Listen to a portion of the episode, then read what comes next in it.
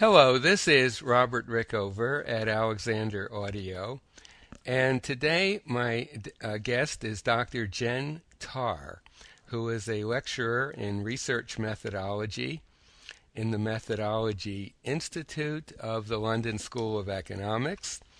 She has a PhD in sociology from Goldsmiths College, University of London, and she has uh, was previously a lecturer in sociology at Trinity College, Dublin, and she's been a research fellow at the London College of Fashion.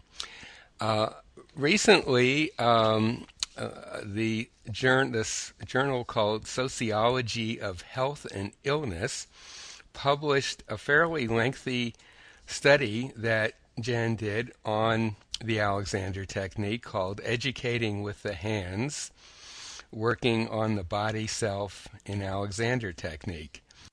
And we're going to talk about that study and some of the implications of it. Uh, Jen, welcome to the show. Thank you, Robert. You know, uh, in the Alexander technique world, we're not used to having this kind of study made of us. In fact, I have a feeling this may be the only one, an actual academic study of what I suppose might be called maybe this is the wrong term, but the sociology of the Alexander technique, or uh, maybe that's the the wrong phrase. Um, I suppose it is, yeah. yeah sort of in, what, in, yeah. how we function as a group of, individ- of individuals um, collectively. Uh, we, we, just don't have that happen very often, and so uh, when I saw saw that, I was quite intrigued, and I, I, guess I wonder first of all what prompted you to um, to study the Alexander technique in this way. Um, well, I was prompted partly out of my own experience as studying contemporary dance, um, which was something I did as part of my undergraduate degree at university. Um, and I came into contact with a number of what we could broadly call somatic education techniques. So things like Feldenkrais and Rolfing and um, Alexander, just a very little bit. Um, Pilates as well. And I was very interested in the sort of general ideas about the body and about health that were being put forward in these techniques. And so as I started to think about doing a PhD in sociology and what I wanted to study, um, I was thinking that this was something I was really interested in, that there was really not very much work on it and that somebody sort of ought to do it. Alexander technique itself ended up being the one that I, I chose partly practically because it was something I didn't have very much experience with. It was the one I had the least experience with. So I thought it was it was one that I could sort of approach without very much background knowledge. Um, and then it proved to be much more interesting in some ways than I had initially expected, um, and much more, more complicated than I had originally expected, particularly in comparison to other techniques, which sort of formed a background.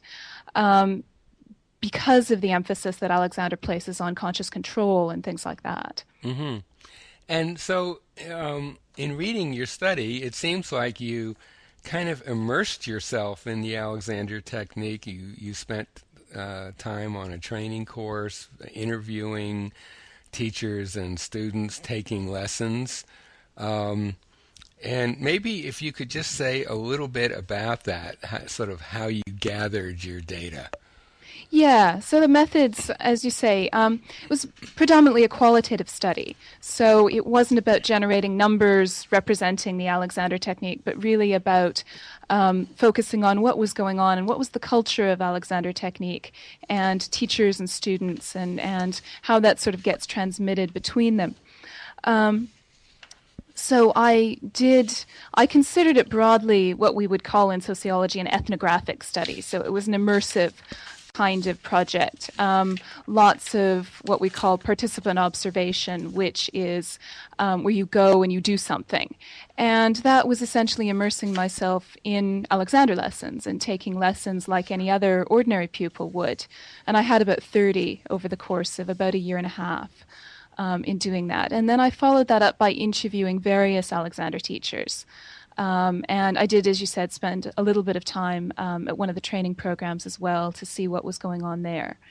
Um, so through that, I gained kind of a an in-depth understanding of at least part of how Alexander technique is taught within a UK context. Mm-hmm. And you came to some conclusions. Um, I, will just summarize uh, from the abstract. Uh, the, this this article. Uh, I'm, I'm, quoting the abstract now. Uh, this article argues that while the embedded practice of the Alexander technique has much to offer to mainstream healthcare, the discourses and knowledge systems in which it is embedded make it unlikely to receive mainstream medical acceptance. And I, I, I, I, take that to be one of the main conclusions of your study. And I wonder if you could elaborate on that a little bit. Yeah. So, um, I think, I mean, personally, I, I think the Alexander technique is great. I think it's got lots to offer. Um, and I think that certainly that study that was published in the British Medical Journal begins to provide some medical evidence for that. And, mm-hmm. and we're, to, just to interrupt for a second, we're talking yeah. about uh, the British Medical Journal study that took was came out about three, maybe four years ago. Yeah, the one in 2008. That was uh, marked kind of the first large scale randomized control group type study of the effectiveness of the Alexander technique for something, in this case, uh, ba- uh, back pain. Back pain. Yeah, yeah. Mm-hmm. yeah. Um, and so it looks really promising. And back pain is one of those problems that for medicine is notoriously difficult. Lots and lots of people suffer from it. It's a major cause of time off work. It costs an awful lot of money to employers, to um, to physicians, to all these people. Um, but it's very difficult for them to deal with. So something like Alexander Technique has an opening in that. Um, there's a space that medicine really doesn't know what to, to kind of do with. So if it was good for um, back pain, then that, you know, that's a potential opening in that way. Um, what I found was that a lot of um, Alexander technique was framed in a particular way, and, and teachers were not unaware of this um, but that there were lots of discussions about nature and that it was somehow taking you back to a natural, your innate natural body. Um, that there were issues around um, perpetual consciousness that sometimes um, would would look um, difficult to swallow from probably from a biomedical perspective from mainstream medicine.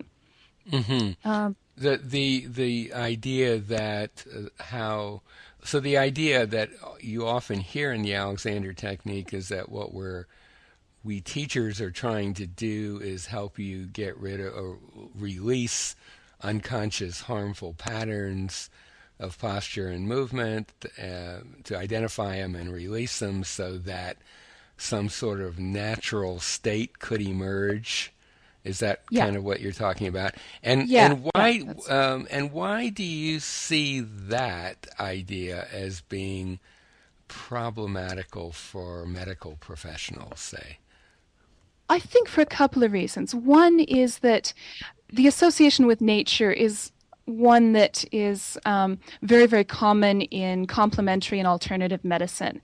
So as soon as you kind of get into that realm and you say, oh, it's natural, it's not, you know, it's not a, a biomedical intervention, um, it it becomes sort of tainted with something that medics already are slightly skeptical about. Although there is increasing awareness of complementary and alternative medical techniques um, and approaches, but it's partly um, difficult on that front. It's it's partly also, I think, difficult to argue for in a sense. I mean, it is a more natural technique in the sense that it doesn't involve injections or surgery or something like that. But the idea that we have this natural body and that um, society does bad things to us and that these are sort of layered on top of this and we can just, you know, take the this social and the psychological things off it, and we'll get back to this, is very problematic, particularly given that the Alexander technique is a social technique. You know, it's uh, it's evolved within a particular historical time period um, to do something with the body. So it's it's social in that sense, and it's it's transmitted socially between other human beings. Mm-hmm. And and you uh, I don't think you use this term, but you allude to, I guess, what we might call a, a almost a schizophrenic relationship with medicine by Alexander teachers, going back to F. Matthias Alexander himself, who, on the one hand, certainly went out of his way to get medical endorsements and was did get quite a few. Um, but on the other hand, um, one senses that he didn't want he wanted to to keep his method, the Alexander technique, pretty separate from medicine at the same time. Yeah. And I think he sort of wanted he wanted the recognition from medicine. He definitely um, wanted the recognition. Absolutely. Yeah, yeah. yeah. But he wanted the recognition as Alexander and rather than just the technique. Mm-hmm. You know what I mean? Mm-hmm. And today, uh, I mean, some of the interviews you did with teachers, for example, sort of echo that. You know, on the one hand, uh, yeah, it'd be good if doctors knew about it. On the other hand, you know, we don't, we're kind of and uh, almost aloof from that kind of thing surgery was, and pills and so on. Yeah, it was very interesting. Um, and I think lots of Alexander teachers were very interested in making the connections to medicine, but some were quite aware that the way that the technique is framed just doesn't really lead itself um, to that. Medicine is not going to come knocking on Alexander Technique's door. It's going to have to be the other way around. So mm-hmm. getting that recognition is very difficult. Mm-hmm.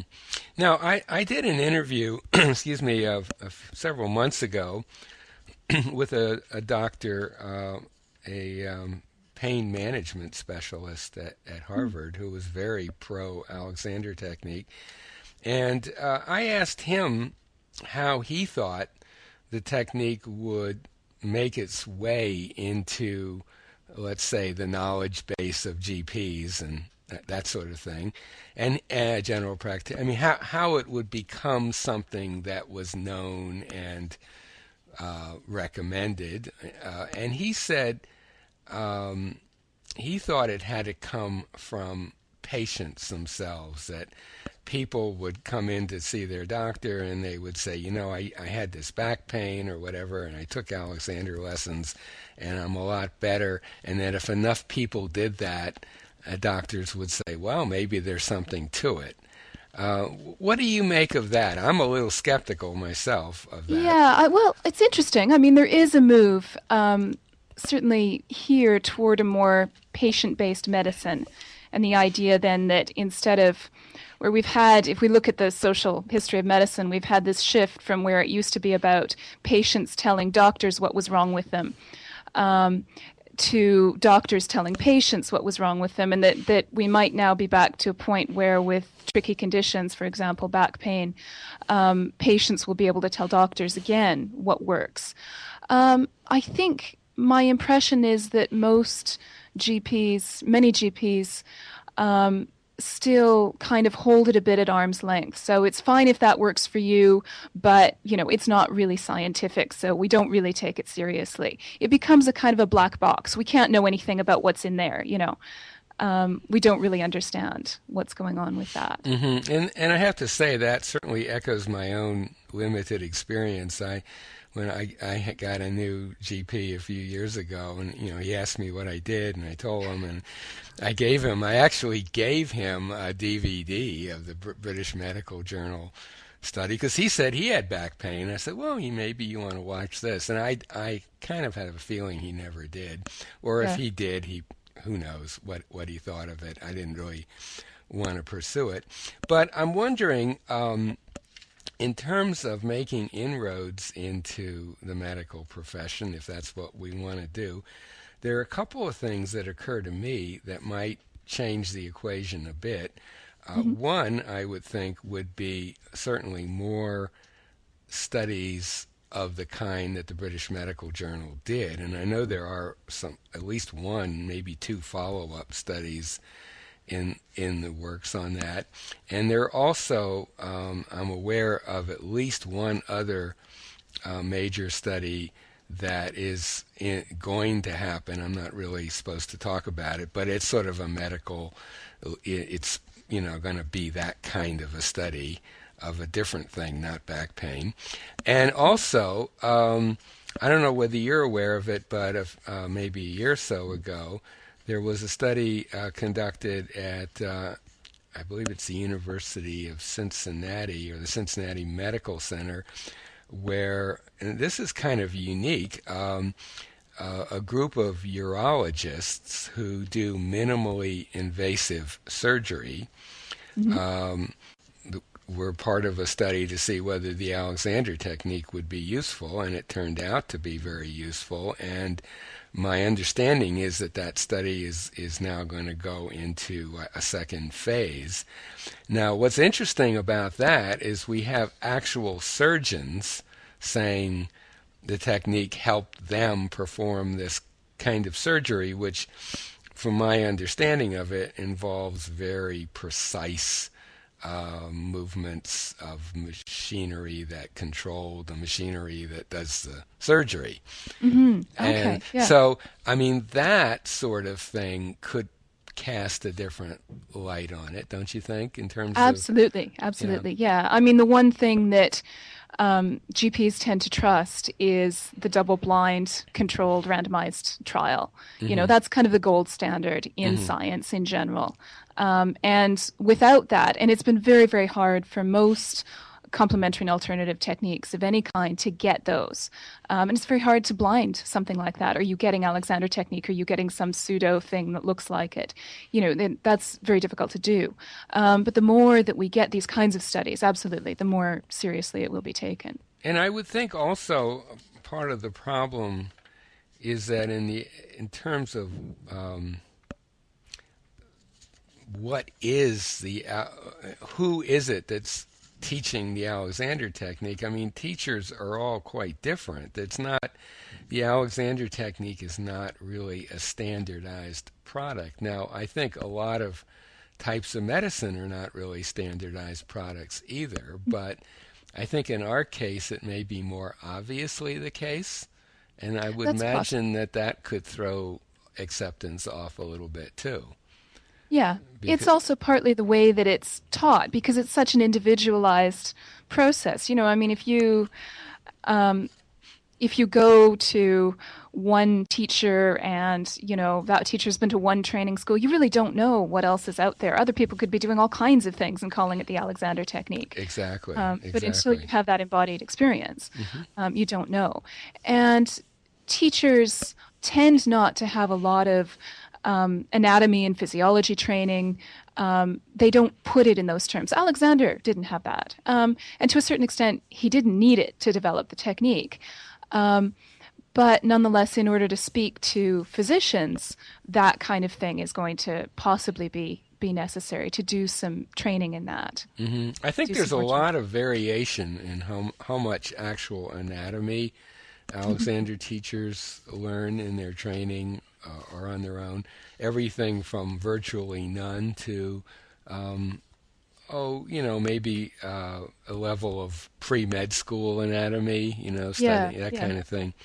The uh, another area that I uh, I wonder about because I was trying to think of ways around this problem, this dilemma that you posed.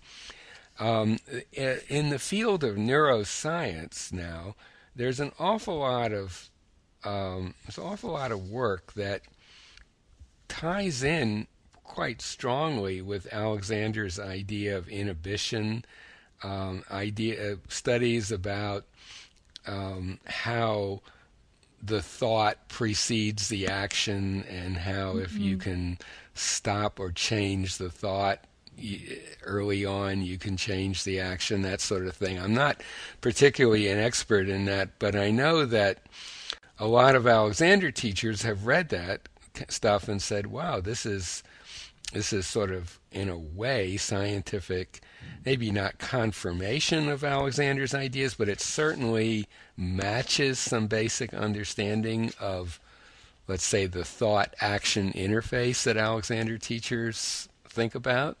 Yeah. Now that also, I would think, could be a way in, maybe not as much into the directly into the medical establishment, but the scientific ex- establishment, yeah. such as it were.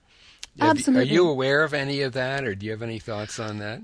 I'm not aware of much of it. I know it more from a sports science um, perspective, where people talk about um, mental rehearsals, that they've discovered that mental rehearsals of, of an action are um, partly as good, at least, that they do something um, if somebody plays something over in their head. So, again, about intention mm-hmm. Um, and how that can condition and, and teach the body things. Mm-hmm. Um, I think, in terms of acceptance, within that, again, it's it's a question of, of becoming aware of um, what the connections are, and really, Alexander Technique teachers will be it will be up to them to find those connections probably and and bring it to the attention of um, the medical and scientific profession.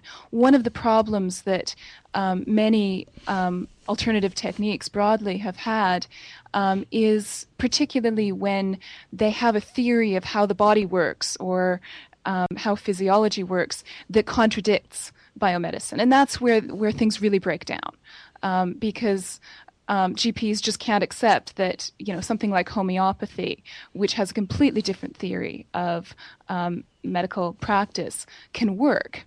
Um, so the more that Alexander Technique can say, no, this is potentially why it works. These are the ways. These are the scientific um, mm-hmm. pathways and that kind of thing, and the, the mm-hmm. nervous pathways. Then you know, the more acceptable it becomes. And I think the, the, the developments in neuroscience could be a way of doing that. Absolutely, t- yeah. Tying it in with those.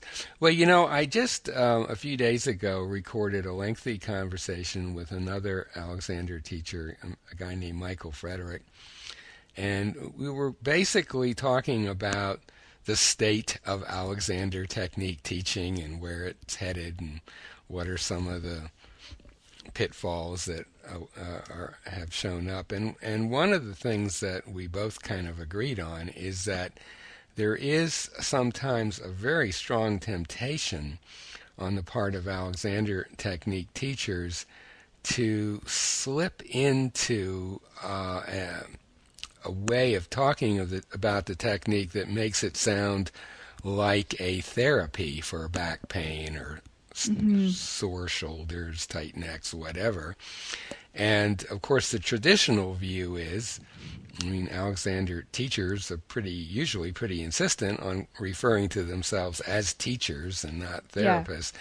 But um, partly, uh, as Michael said, you know, the the economic pressures of yeah. of things have ki- kind of tempted teachers to almost almost say, "Hey, you know, we can cure back pain." I don't know that anyone has put it quite like that, but it's gotten kind of close to that. And we we both agreed in the conversation that was not a good thing. Um, yeah. But um, but you could see the you could see the dilemma on the one hand if you want to be sort of pure to uh, to the to the original to the ideas of the technique it might be a harder sell for to people um, and maybe a, a, shortcut would be say well if you got back pain you should take alexander lessons and it's a good chance your back pain will go away what mm. what do you see from your knowledge of the technique and your you know your the, the thinking you've done about technique and general acceptance and acceptance by the medical profession um, do, do you have any thoughts on that specific dilemma? On the therapy dilemma? Yeah, the therapy uh, dilemma. yeah, I mean, it's I can see the temptation absolutely, um, and I think in some ways it's almost something that some GPs would be more comfortable with because they can see something as therapy, you know, something like massage, oh, you go, you get it done to yourself. Whereas that idea that you have to learn something, um, that it's health education, in fact, is one of the people in my study put it, and I think quite nicely, um, is sort of a less common idea. The idea that you would go and, and do something and, and learn it. I mean, maybe as things like yoga and Pilates have become more mainstream, there's more of an idea of kind of educating your body, not just for fitness, but also because there are certain things that will prevent back pain or, or help with your health. Um, yeah, I mean, I think it's difficult. I, I can certainly see the temptation. To mm. slip into seeing it as a therapy. I guess the other thing is that the BMJ study in 2008 did find um, a surprising degree of effectiveness for six lessons rather than, you know, a whole a large course of lessons. Um, mm-hmm. They found that 6 mm-hmm. was 75% as, as effective as uh, 24, mm-hmm. um, which was quite remarkable. But it's a much easier sell. So if you want to go to a patient and say, um, you know, six lessons and we can probably make a dent in your back pain or things might get better. Um, this is, you know, that's much easier than, than saying, well, you know, 30 lessons and, um, you know, you might get so hooked on it, you'll be doing it the rest of your life or something like this is, um, sounds like a much bigger investment. Um, right. People really have to be committed to that. Whereas six lessons, you don't have to be too committed. So you can kind of bring people in in a different way. Right, and and I would say that if you have six lessons in the Alexander technique from a from a teacher that you get along with and is a good teacher, um, and you decide after six lessons that you've gotten whatever benefits you want from it, uh, if it's back pain, um, then that would be fine. But you may very well at that point realize that you know, maybe a few more would be useful, uh, but you would make that decision at that Absolutely. point. Yeah. So, yeah, that's a good point that you don't have to kind of hit people over the head with 24 or whatever the magic number the magic was in that yeah. study. Yeah. yeah. Um, is there anything else that you would like to say that we haven't covered uh, in, in terms of your study or your your observations of this whole Alexander technique and and its acceptance issue? Um, I suppose. I mean, the other thing is really the role of Alexander and how mm. he has he's been such a founding figure. Um, and I think people have tended to, teachers have, have not wanted to deviate very much in some cases from what Alexander said. Um, and I mean, I think there's a lot of, of good in, in Alexander's books, particularly in his later two. Scientifically, some of it really doesn't hold up. Um, socially, anthropologically, I mean, a lot of his earlier two books is is quite discredited now. Um, but holding on to sort of the books and, and Alexander as the authority figure from whom all wisdom comes um, will also um, hold back the technique, I think, to a certain extent. Right, and and like a lot of founders of things, Pilates and Feldenkrais, uh, and I'm sure many others. Um, th- there's some things about Alexander that are pretty embarrassing. Oh yeah, to put yeah. it mildly, uh, today. Mean, and you know, I, I to me, uh, I mean, I've had, I've heard people say to me, you know, really, the thing to do is ditch Alexander, which is tough because the, the name, you know. Mm-hmm. um, but um, I, uh, there, I think you're right. There is there are there are some teachers, maybe quite a few teachers, who still kind of make him uh, a, kind of an icon. And, and, if you go to their websites, there's a picture of him right on the front page. And yep. Um, and to me, that's that's I personally don't think that's a great idea for all kinds of reasons.